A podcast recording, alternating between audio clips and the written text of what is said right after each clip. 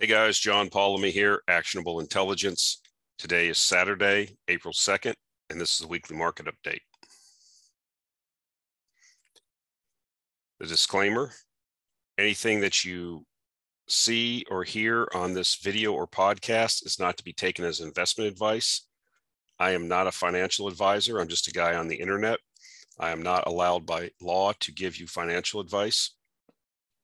Please take this into consideration do your own due diligence, do your own research, do your own work. It's your money, it's your responsibility. So before I get started uh, for this week's uh, investment or weekly market update, just wanted to talk about last week. It went over pretty good. Um, we had a few people that uh, had some interesting comments. You know, I've been doing this a long time now, so I know that uh, you're not going to uh, please everybody with comments, but uh, I'm trying to what I'm doing is giving the information uh, in a in a way that I'm seeing it, and uh, that's going to be in contrast to how many people see things. But uh, you know, I, I just want to uh, say that uh, that's what we have to do, right? We have to look at things, you know, try to look at things as much factually and in reality as we can. Um, the other thing I'd like to point out is that the uh, first quarter of 2022 is over and the actionable intelligence alert newsletter uh, quarterly performance was up 25% in the quarter versus a loss of 5% for the S&P 500. So again, we've outperformed the S&P 500. Um, this has been fairly consistent uh, since we started tracking about two years ago. And uh, I think it's indicative of the continued transition from financial assets to hard assets. Uh, but um, pretty pleased with that uh, with that uh, performance, but not uh, resting on our laurels, not taking it for granted, and certainly understanding that uh, past performance is no indication of future returns. So we're in very volatile markets uh, where we can be up, you know, 20, 25% in a quarter and then be down the next quarter. We've seen that in the past too. So these markets are very volatile, these resource markets. There's a lot of money, there's a lot of uncertainty, there's a lot of news coming and going. And uh, so we have to stay vigilant and stay on top of our game. If you are interested in a subscription to the Actionable Intelligence Alert newsletter, you can look in the show notes below and uh, there's a link to the uh, that will allow you to subscribe. Um, if you are interested in just sampling our work, I offer a Patreon support. Um, people want to support me monthly. Um, I will give you one stock pick. It seems to be misunderstood by a lot of people. When you sign up for Patreon, you can cancel it at any time. But if you sign up, I will give you the last stock pick that I added to the newsletter as a sample to see, give you a flavor of the type of writing, the type of analysis that we do. All right, having said all that and done all the advertising, let's get into this week's report. So this was an interesting map that I saw on Twitter, and I and I wanted to show everyone this in light of just conversation that we started last week. Um, obviously the invasion of Ukraine, if you will, is dominating the news, dominating a lot of discussion. And one of the things that happened after this invasion was that uh, many countries, especially Western Europe and the United States, uh, put uh, tremendous sanctions on Russia, as we know. You will note uh, the rest of the world is not following along with this. And I think this is very, very instructive and very, very critical to understand. You know, I have a feeling that for a while here, probably since the 60s or 70s, 80s, I don't know, you know, we've been running this playbook, uh, well, at least probably since the cold end of the Cold War, right? We've been running this playbook where, you know, the Atlantis, Atlantic uh, sphere here of Europe and the United States kind of dominated world trade, world economics, and had a uniparty, uh, unilateral effect, right? The United States could pretty much dictate to places like uh, Iraq or you know, Libya, all these different places where we could go around and use our economic might, um, our vastly superior military, well, allegedly, to make other countries do what we want them to do. And so I think that uh, what happened here now recently is this is kind of backfiring. A lot of countries are not going to go along with the United States and Europe on this. And why are they choosing not to do that?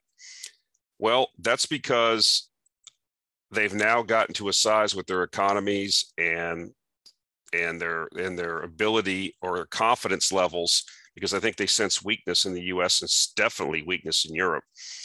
Um, to say, you know what, we don't need to go along with you any longer. We can create our own multipolar world.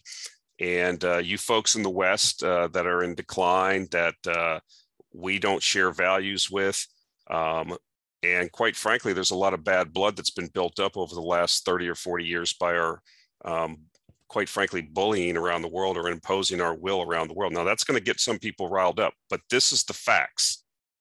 The people in yellow have the sanctions on Russia. The rest of the world does not. So it's you know it's Europe, okay, which uh, is basically um, you know this really, to my mind, if you want to deep dive, this really isn't about Ukraine. This is about a lot of this has to do with the United. This is the, this is where everything is at. This is where this is what the United States is afraid of. They're afraid of a of a economic zone that spans from the Atlantic shores of Europe all the way across Eurasia and down into Asia, and then they would be isolated here.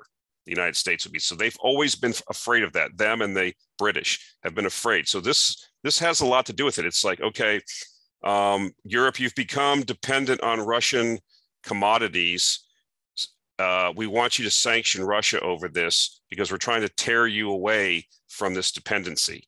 Okay, and it's this this this stuff goes back for for decades. This thinking, okay, and centuries even. You know the the wars that they had in Crimea down here that the British had. You know back in the day. You know because this is where the majority of the world's population lives. This is where the economic growth is. This is where the positive demography is, right? And this is where a lot of the resources are. And so i think we're running a playbook that's not really worked it's not has worked in the past that's not working very well now. And so you have the united states going around telling countries like china that they're going to sanction them if they don't go along with this india and these people are just flipping their their saudi arabia. I mean when is the last time you have heard of the leader of saudi arabia who we have had a 50 year relationship with, petrodollar relationship, co uh, defense treaties with, where Biden calls over there and they don't take his phone call. Or Boris Johnson gets on a plane and goes to the UAE and they receive him and then he leaves with no guarantees.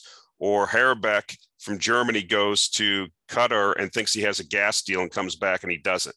So, what I think you're seeing is basically this unipolar um, world that was basically, I don't want to say ruled, but kind of kind of hegemon of the United States and in, Europe is is the cracks are appearing and um, the world is changing. And I don't think a lot of people have caught on to this. Um, this deal that's going on here in Ukraine is a lot bigger than just uh, what's going on here with Russia and Ukraine this has implications for the future of the world. And uh, I just uh, I don't have the quote in front of me, but Sergei Lavrov, the foreign minister of uh, Russia, was in China recently. I think it was in China, either China or India, and he made comments similar to that. That we're going to, you know, the, the people have basically these other countries around the world, emerging countries, they've basically had enough of being told what to do by Europe and the United States. And this unipolar, what they consider unfair arrangement, is now going to become a multi multipolar, uh, more fair arrangement, is the words he used. Now you can take that any way you'd like. You can disagree with him. You can say that that you don't that that's not the way things are, but that's the intention. None of these countries are going to be pushed around anymore. You're not going to have weak, feckless Americans like Tony Blinken. I mean, these people, this is a perfect administration for this to happen, for this downfall to happen. You don't have any real diplomats in Europe. You have no statesmen. You have weak, feckless people. They're not, I don't even want to call them men, going to these places and trying to, you know, run the playbook that's worked for 50 years. And they, and they don't have the gravitas, they don't have the skill sets, and they don't have, it's like Moe Greene when when uh, Michael Corleone went to you know Las Vegas, you know, and Moe Greene said, you you know the Corleone family doesn't have that kind of muscle anymore, and that's what people are saying, and they're pushing back. And what's the U.S. going to do? Sanction everybody in the world? I mean, you already have you know this this has been under creation. Uh, the Shanghai Cooperative, the Belt and Road Initiative, all these things, the United States is over here isolated by itself, and that's what they're afraid of a common economic bloc that encompasses Eurasia, and they would be frozen out. So I suspect that has a lot to do with it. And you know, you're not going to sanction India, you're not going to sanction China, the Middle East with the oil. They're they're cutting deals with China. They're not returning phone calls. This is not a good look. This is not a good look. Um, doesn't bode well for the future of Europe and the United States in, this new uh, world order, the new world order that everybody th- was worried about, where Klaus Schwab was going to have you eating crickets and they were going to be uh, using the central bank digital currencies and they were going to, uh, you know, do all their little things. Uh, looks like it might have got short circuited by basically, you know, uh, the rest of the world. You know, the, the, the time where 13% of the world's population told the other 87% of the world's population what to do is pretty much coming to an end. That's basically the, the basis of this slide. And so this is very instructive. Now, that doesn't mean the US and Europe are going to go away. It doesn't mean that this is going to be a struggle. We're going to have more issues. We probably will, because when empires are in decline, they usually uh, don't go quietly. So we'll have to see. It's the usual suspects, though, right? United States, Europe, Australia, Japan, New Zealand, you know, this whole old money, if you will. The old money is now being uh, is, is in decline, and then emergent your you know Eurasia, you know, and, and Europe had a chance. You know, the Russians reached out for many years trying to be European, trying to integrate with Europe. Okay. And they were rebuffed constantly. And so the die's been cast. And it was, you know, you know, kicking them out of the SWIFT deal and all these things. I mean, this was already kind of realized, you know, 10 years ago, and Russia and China and these other places were working towards this anyways. And, you know, we could have had a, you know, different view on this, but we chose not to. And so here's where we're at. But this is very instructive. Um, 13% of the world's population is basically out to lunch, and the 87% are, are, are realigning. And so, you know, the sanctions on the central bank of of Russia that were made were intended to, you know, cause a financial crisis in Russia, drive the ruble to you know 150 or 200 to one, cause hyperinflation in Russia, and ostensibly cause the Russian people to turn against their leadership. And what you see is after an initial spike up to about 120, you see that the uh, ruble is now strengthening against the dollar. And it's not quite back to the pre war levels, but it's getting there. And so you have this uh, situation that came out the other with in the last few days since we've talked last, where basically the Russians have said, you know, in order started with natural gas, but I suspect it'll be for everything eventually. Um, if you want natural gas, Europe, because you know you you take depending on what country, 40 to 90 to 100 percent of your natural gas comes from Russia in Europe. They they made those uh, decisions a long time ago to to to um, join themselves to Russian natural gas because it was easy and cheap and reliable. Um, now you're going to pay in rubles. You've you've went along with this. I mean, now you're seeing the, you know, what else is the U.S. going to do? They went nuclear and did the central bank and SWIFT thing and all these sanctions. So what else have they got left? And so now you're getting the reverse. And uh, this is, uh, you know, you're creating a demand for rubles now. And they're in a situation where Europe is, in my view at least, and a lot of other other analysts, it's funny to watch the Europeans. you know they stand up there uh, these pygmies these these people are not state statesmen or leaders and stand there and say we're not going to do this or these are broken contracts and you know we won't stand for this. Okay then no gas or no no rubles then no gas. It's that simple. And what this has a tendency to do or will do is cause a demand an artificial demand for rubles and making it more of a hard currency so this is this is this is going to work uh, to Russia's advantage. You've cut off imports to Russia, so they're not going to import all this stuff from Europe anymore or rest of the world. Yes, it will cause some problems like airplane parts and stuff like that. But the current trade the, the, the, the trade account of Russia is going to go massively positive. They're going to continue to export all these resources to the rest of the world and to Europe. Europe is not going to go without these resources. Otherwise, they will very rapidly collapse economically. That's just, there's no way with the volumes and the numbers that uh, you know they can just replace these these things this energy that they need i mean energy like i've said before inculcates everything that we do or, or, or, all the things that we have you know you had the the chairman of BASF the world's largest chemical company based in Germany that basically said if the gas stops from Russia it's going to be a calamity for German industry so do you actually think that that's going to happen no, they're going to buy the rubles, and that and and and they will set it up, and they will do that. That's what they will do. I mean, these people are, you know, bound and determined, I guess, to keep on this bullet train, like I described it last week, of this virtue signaling and not lo- looking at reality. Again, it doesn't matter if you like reality. The reality is is that Europe made decisions decades ago to tie themselves to Russia's energy. Okay. And now you want to get off that in a week or two. That's not how it works. It's not going to work like that. You can do it, but uh, these governments will be overthrown in two weeks and the new governments will be put into place that will deal with Russia. That's just the way it is. You know, I've said this before. You can ignore reality, but you cannot ignore the consequences of reality. Do you really, you know, do you really think that German industry and all these business interests are not applying massive pressure to their governments is Ursula von der Leyen, this uh, weirdo that's an unelected bureaucrat that's a charge of the European Commission, is she really going to be allowed to just take, you know, accelerate? We're going to fly through the middle of the sun. We're just going to accelerate and fly right through.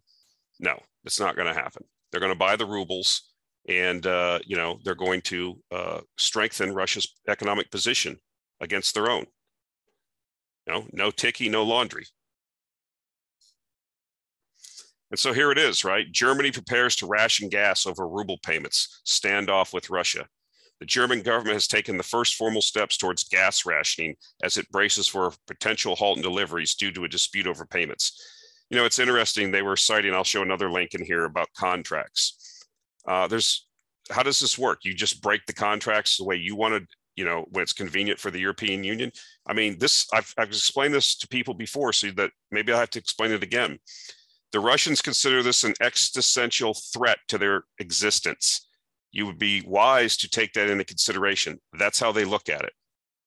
And it really didn't help last week when the videos came out of the Ukrainians torturing Russian POWs, shooting them in the kneecaps and letting them bleed to death. All that's done is stiffen the spine of the Russian people.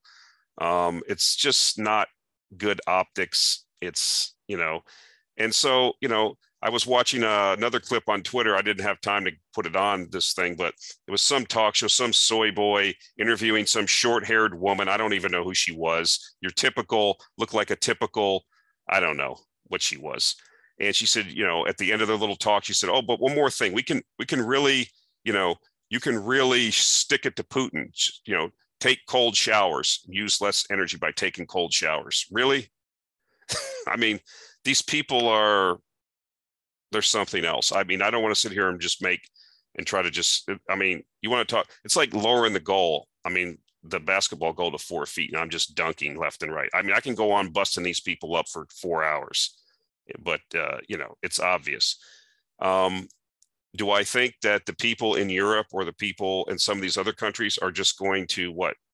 Why are I don't understand why European people are doing what they're doing over a dispute that has nothing to do with them and is even a member state. Ukraine's not even a member state or in NATO. Why are they prepared to commit economic seppuku over this but I don't think they will. I think the leaders are being led by the nose by by the U.S. because there is no real leadership in Europe.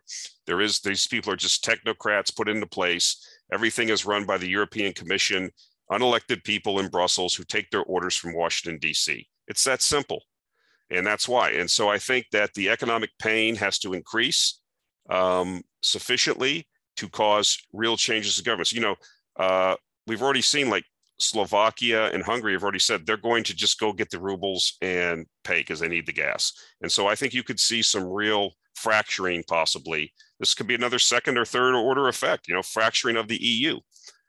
You know, do you do you really think? I mean, this BASF CEO was saying if they don't get the requisite gas, they have to shut down one of their main facilities, 40 lay off 40,000 people. You don't think those people are going to be pissed off? I mean, they'll be marching in the streets in two weeks take cold showers. Are you ready for this? So here we go. This is the Jimmy Carter plan. I mean, a lot of you guys are real young. So we had a president called Jimmy Carter before Reagan. And we had a uh, lot of similar things going on with the Middle East. There was uh, Arab-Israeli wars. There was a lot of uh, animus between the Western world and uh, what was going on in Iran when they had the uh, 1979, when they had the uh, revolution and the Shah of Iran was kicked out and the Ayatollah Khomeini took over. And we had this president, Jimmy Carter. He's still alive. He does Habitat for Humanity. He's like 98 years old. And uh, he wasn't really a bad guy. I mean, he went to the Naval Academy. He was a farmer. And I think he was kind of an honest person, but he didn't fit into Washington, D.C. This guy was out to lunch.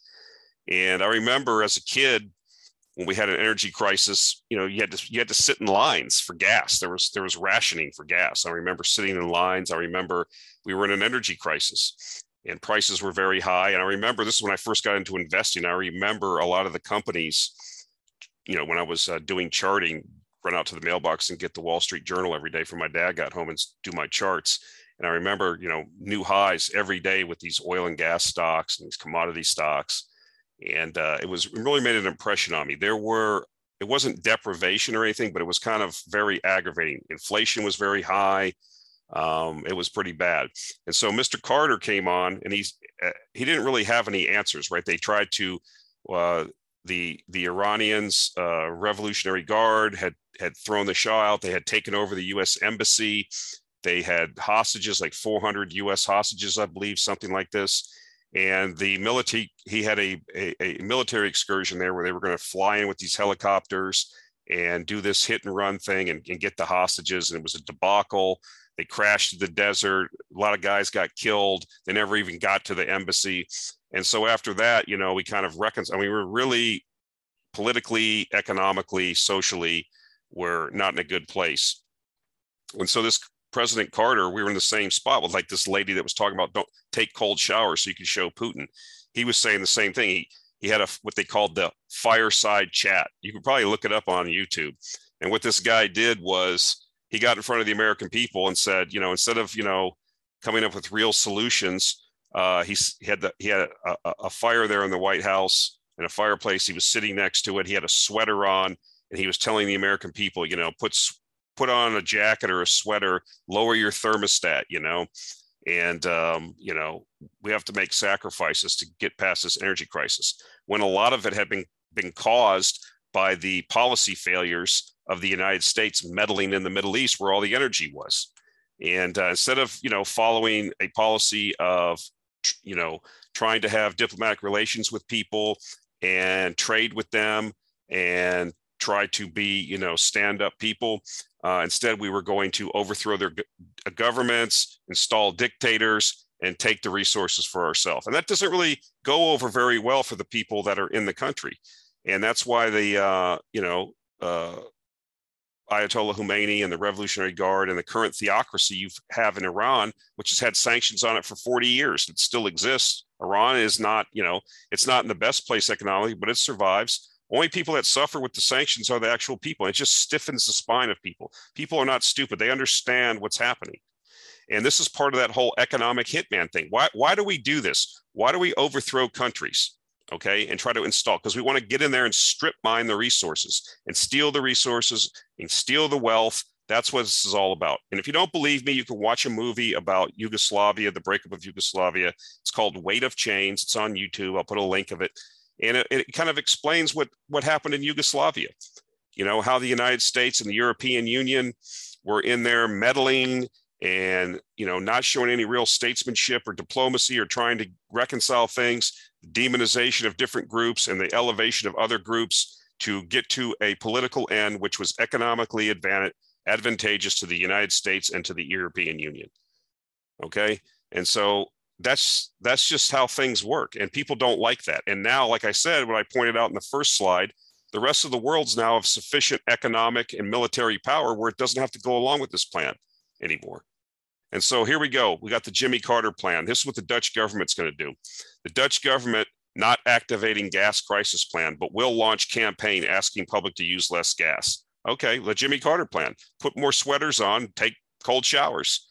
Okay, and maybe take a layoff or only go to work two or three times a week because any industry that you still have in the in Europe is going to be decimated when it doesn't have any energy inputs. Or you can pay the pay the rubles. That's your choice. And so here's Italy's Prime Minister Mario Draghi, another economic hitman, former ECB chairman. He, they've made a statement. This was earlier in the week. I, they're slowly but surely coming around to reality, whether they like it or not. EU leaders agree that if Russia insists on paying for energy supply in rubles, it is a breach of contract. And, you know, if you have life-giving energy and you don't want to, you know, you don't think seizing central bank assets, which has never been done before, isn't a breach of international law and contracts? I'm sorry, but it is, whether people like it or not. And you can justify it any way you'd like. Okay. So, you know, so the plan is, you know, I've heard all this chicken scratching and, you know, big talk from the European Union this week in the United States. We're going to build all these LNG terminals and we're going to do this and we're going to do that. That's 10 years. That's five to 10 years. And where are you going to get the where are you going to get the gas? LNG cargoes are you know get bid up, so you're going to be bidding against Asia for that gas. And so you know they're going to show the Russians. All Russians going to do is build the power of Siberia too, and send all that gas to to to Asia. I mean, yes, the Russians are are, are going to be punished for this. They're going to suffer economically, but who's going to suffer more? It's boomeranging back on the European Union. And I, I, suggest to you that this continues, and this is the, this is the kind of leaders. EU leaders is what they said. You don't have a choice. You have to buy the gas, or you're going to be hanging from a lamppost in a month. People are not going to stand for the collapse of the economic, uh, their their their standard of living over something they really don't care about. Watch how fast the T-shirts come off and the Twitter uh, Ukrainian flags and the Twitter uh, profiles come down when you have to take cold showers, you don't have enough to eat, and you don't have a job. But it's a breach of contract. What are you going to do? Fly to Moscow and get a judgment against the Russians? I mean, these people, what I'm trying to demonstrate to you is these people are not serious people. Okay, serious, you, you have no choice. Now, if you want to, you know, uh, maybe you can build more windmills and solar panels. Maybe that'll solve it. I don't know. But this is not real leadership. So here we go. You know, um, I just like to point these things out. See them. Norway's trillion dollar wealth fund sold the last of its investments in fossil fuel companies. Norway's decision was an economic one, but it's still a step in the right direction on climate change. Norway's trillion dollar sovereign wealth fund has sold the last of its portfolio in a major step away from the country's reliance on its petroleum industry. The only reason that Norway has a trillion dollar sovereign wealth fund is because of the bounty of hydrocarbons it's extracted from the North Sea over the last 50 years. So I would suggest to you that this is another, you know, inflection point, you know, of we're going to have higher energy prices. And, you know, if Norway doesn't want these stocks, I'll take them. Um, they, they, they have lost money on their energy investments um, is basically why they sold it. says right here, you know, the decision to nix the fund's portfolio of oil and gas companies worth six billion was an economic one. In 2020, the fund reported losses of 10 billion in oil and gas shares that were worth 40 billion at the start of the year. Yeah, but it's all recovering now. This this is why it's cyclical. And uh, you know, this this should tell you something. This is like when Gordon Brown who was the chancellor of the exchange ex, exchanger, which is basically like the treasury secretary in the UK. He sold the um, or like the Federal Reserve chairman or something like that uh, in the UK. He sold all the UK's gold at about 250 to 260 an ounce. This is like 20 years ago. It was it marked the bottom for the gold price.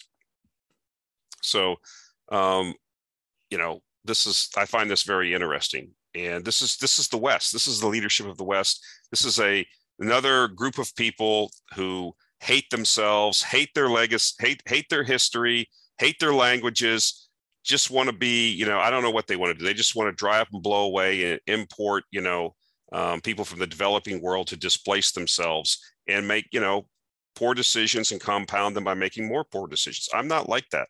I don't believe in that. I'm not ashamed of my background or where I came from or the history of my people. It's very important to me. I mean, there's quite a few people out there. I find it striking. This is getting off on a tangent.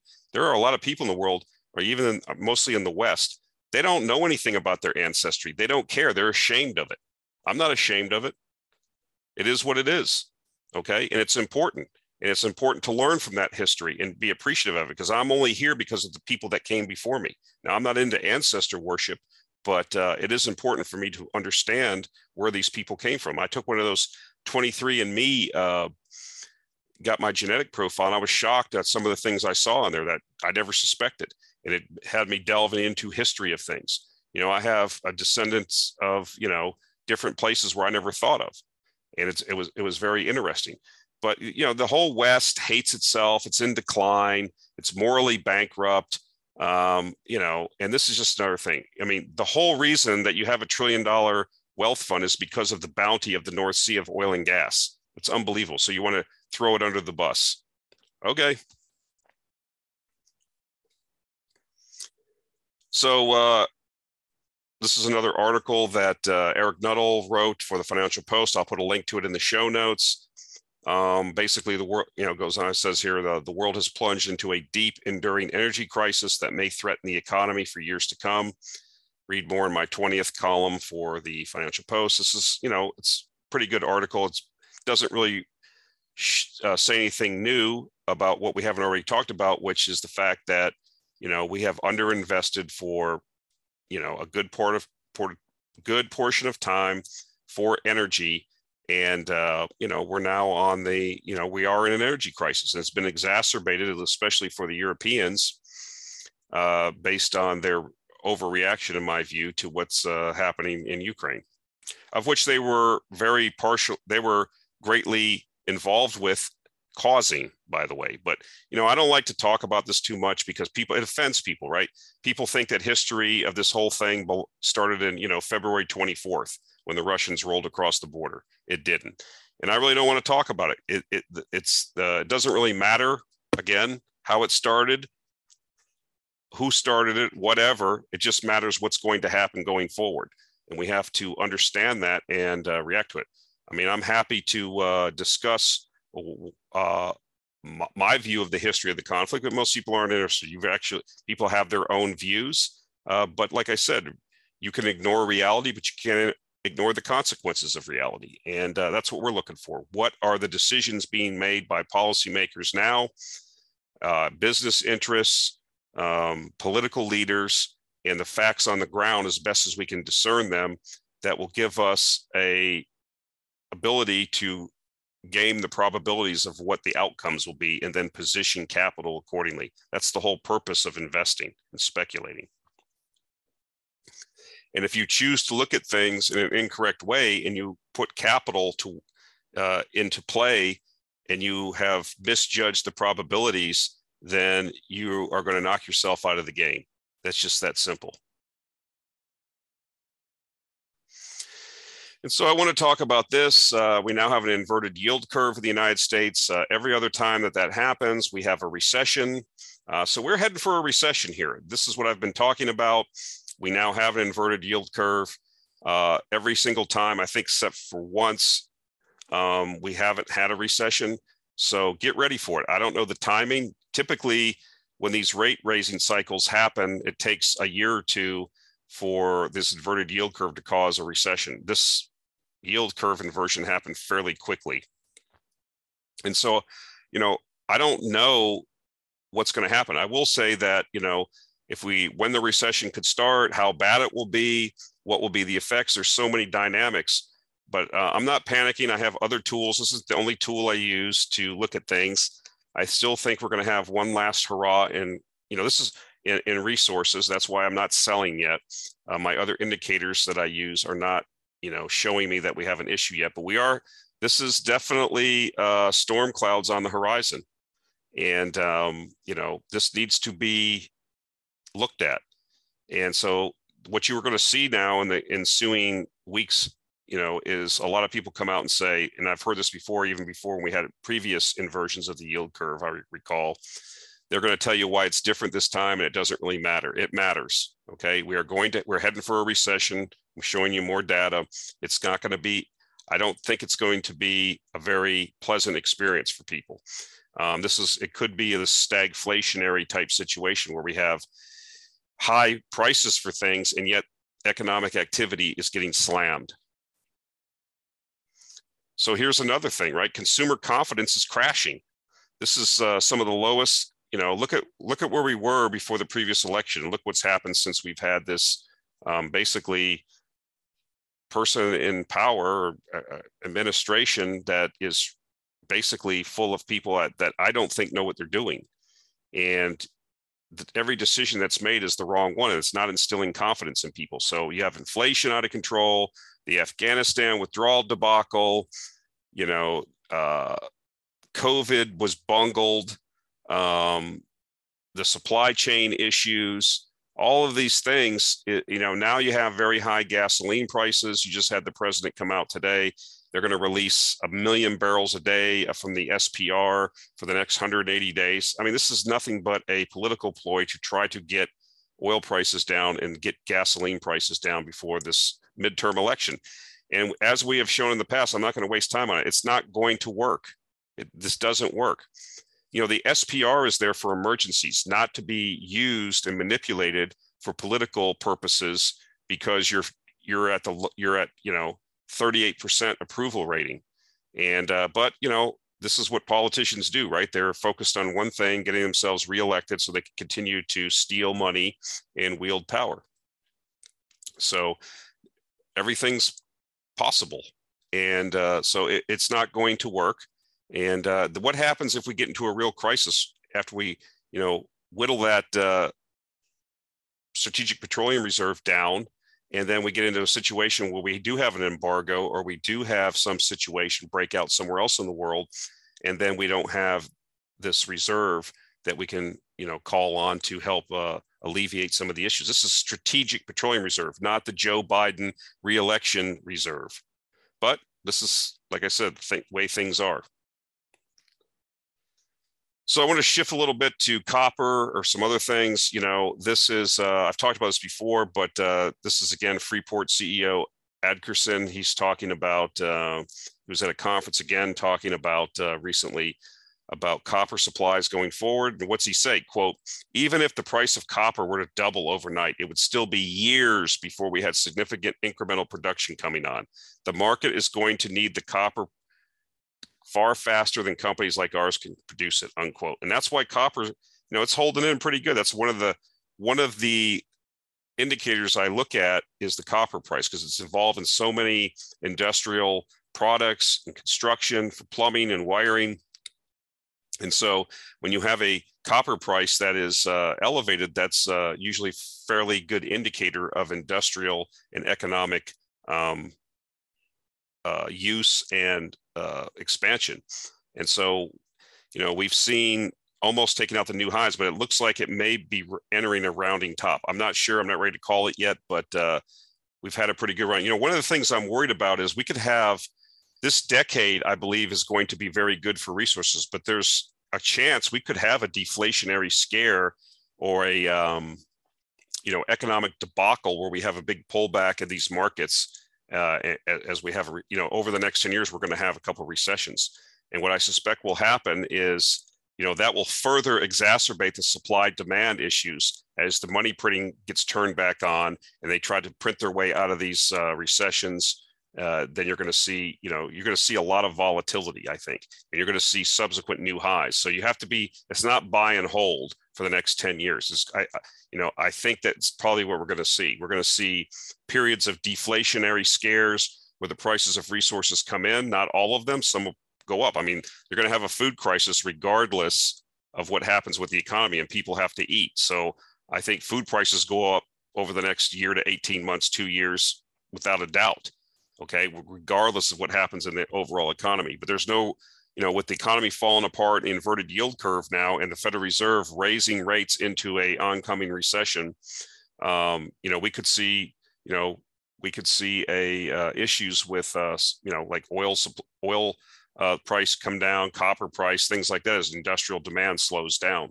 But it's it's, it's too too far out and too hard to predict right now. We just have to, like I said, uh, receive in the information and make our make our decisions based on that. But this is a structural issue that's not going to get resolved anytime soon. Tremendous investment needs to happen, and this is why, like you know, analysts like Goehring and Rozencwajg have said that they expect the copper price to go over ten dollars a pound this decade. You know, and you're going to need an incentive price. What is the incentive price to get the billions of dollars of investment you need to come in and find and develop new copper mines? Uh, I don't know. Evidently, it's higher than it is now. And so here's Justin Trudeau. He, you know, I keep putting these vignettes up, these little things that I find about, you know, you know, I have just about all the leaders in the world have said that we're going to have a food, uh, food shortages. Okay, and um, I hope you were listening. I hope you're doing something about it in your own family thinking about what you're going to do. Because the prices price of food is going to go up in the west dramatically.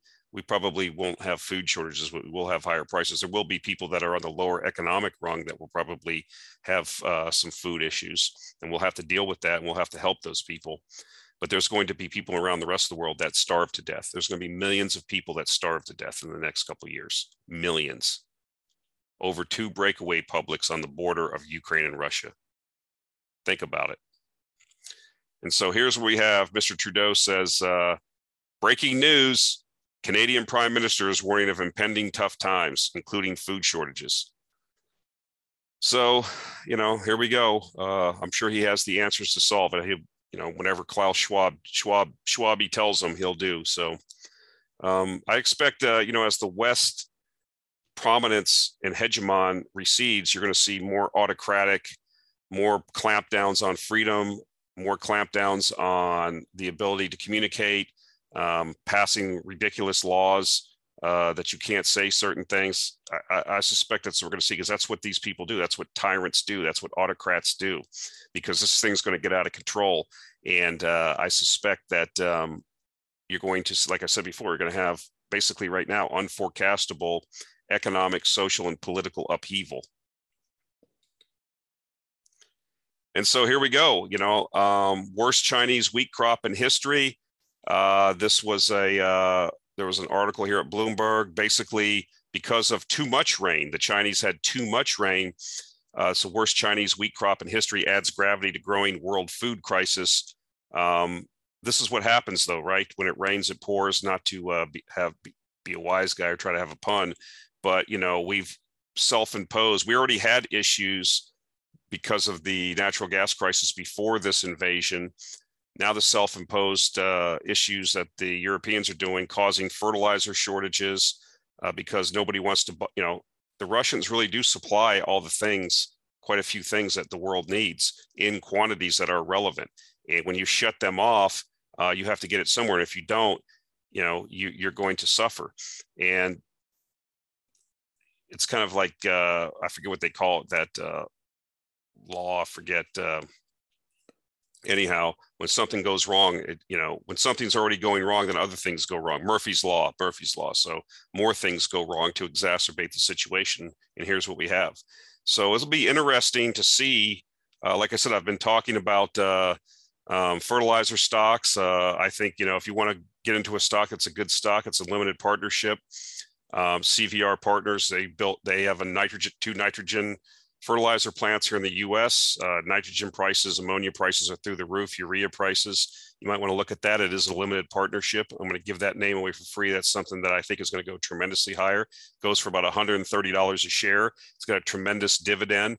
And with these prices where they are, I mean, they're just minting money right now. That's a stock that could easily double or triple from its current uh, level.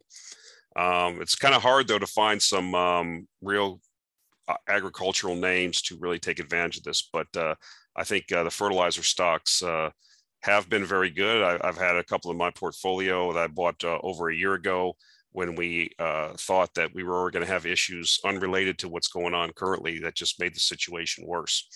So they've done very well for us, but I think there's still upside there. Uh, this is the last slide. So this is the LME, London Metals Exchange, bans the placement of Russian metals into storage. You know, the London Metals Exchange is a commodity exchange. Uh, producers and users of metals uh, use it as a clearinghouse. You can hedge, you can, you know, futures exchange. And so typically, I don't know exactly, I'm not an expert on how all this works, but uh, this is just more friction being introduced into the system, right? The London, you know, the ability, the way commerce was working before, and when you introduce friction or you, introduce uh, barriers, um, people will still get around them, but it's more costly, right? Just adds to the cost and time and aggravation, and uh, that's called friction in uh, in economics, and uh, creates uh, creates that. It's not efficient. It's certainly not deflationary. It's inflationary. So what's the deal? The London Metals Exchange has suspended the placement of Russian branded base metals in its UK warehouses due to the UK government's 35% additional duties on Russian base metal imports, it said in an April 1 member notice. The LME says that these Russian base metals could not be put in its warehouses unless it could be proved that the exportation date from Russia was before March 25th. The suspensions were necessary, quote, in order to minimize the risk of any such price dislocation and in turn any possible market disruption and disorderly market conditions as a consequence of the regulations, unquote. So, uh, like I said, uh, I don't know the full effect of this. It's the same thing. You know, the Japanese now have said that they're not going to allow gold exports to Japan. Uh, I mean, it's not like the Russians aren't going to be able to export things. There's plenty of, like I said, 13% of the world's population are trying to put these sanctions on. Then you still have 87% of the world's population that isn't. Okay. And so I think that most of this issues are going to boomerang back on the West, who, quite frankly, do not have any real leaders and have not thought this thing through all the way. That's my view. Uh, and like I said, that's going to create opportunities. This is what a speculator does, right? He waits for governments and and and and uh, politicians and regulators to make dumb decisions to create dislocations in the free market and then, you know, we do like Soros says, we look for the premise that is wrong or incorrect, and we bet against it. And uh, that's one of the things that we do here. Another thing that we do here is buy things when they're very, very cheap um, and, uh, you know, blown out, but yet have a have a ability to go from uh, terrible to less bad. You know, the difference, as I've stated before, of something going from terrible to less bad can be three, four, five hundred percent returns. It doesn't have to go back to normal; it just has to go from you know the perception of being terrible to less bad, and that can result in a big um, uh, reassessment and perception, and money flows into it then and causes a re uh, revaluation. All right, guys, that's it for this week. I hope you got something out of this video. Appreciate the feedback. The channel continues to grow. Um, I don't try to make videos just to be provocative. These are my views. I'm just a guy on the internet. People get exercised because a guy on the internet says something. I mean, I, there's people that I've seen on the internet that I've watched their videos and I didn't really care for their opinions. I don't watch their videos anymore. It's that's what I do.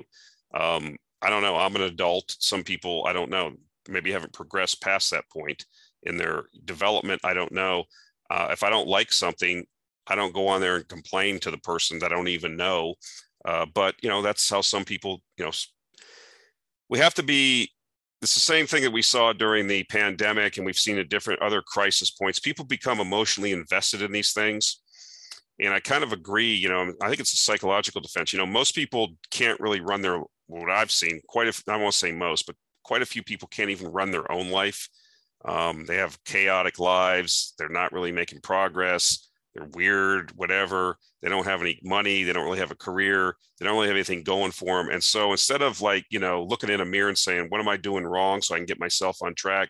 They look to things outside of them that can give them meaning, you know, and they glom on, you know, to climate change. I'm going to save the world. I'm going to get involved in that, or I'm going to get involved in BLM, or I'm going to get involved in something that's outside of them so they don't have to focus on their individual status as a loser. And uh, and i think that's what happens with a lot of these things. Climate change this thing deal with the you know whatever. It's just something you know so i don't have to look you know look at myself why i'm overweight or i'm not where i want to be in life or i don't make enough money or no one loves me or whatever the problem is.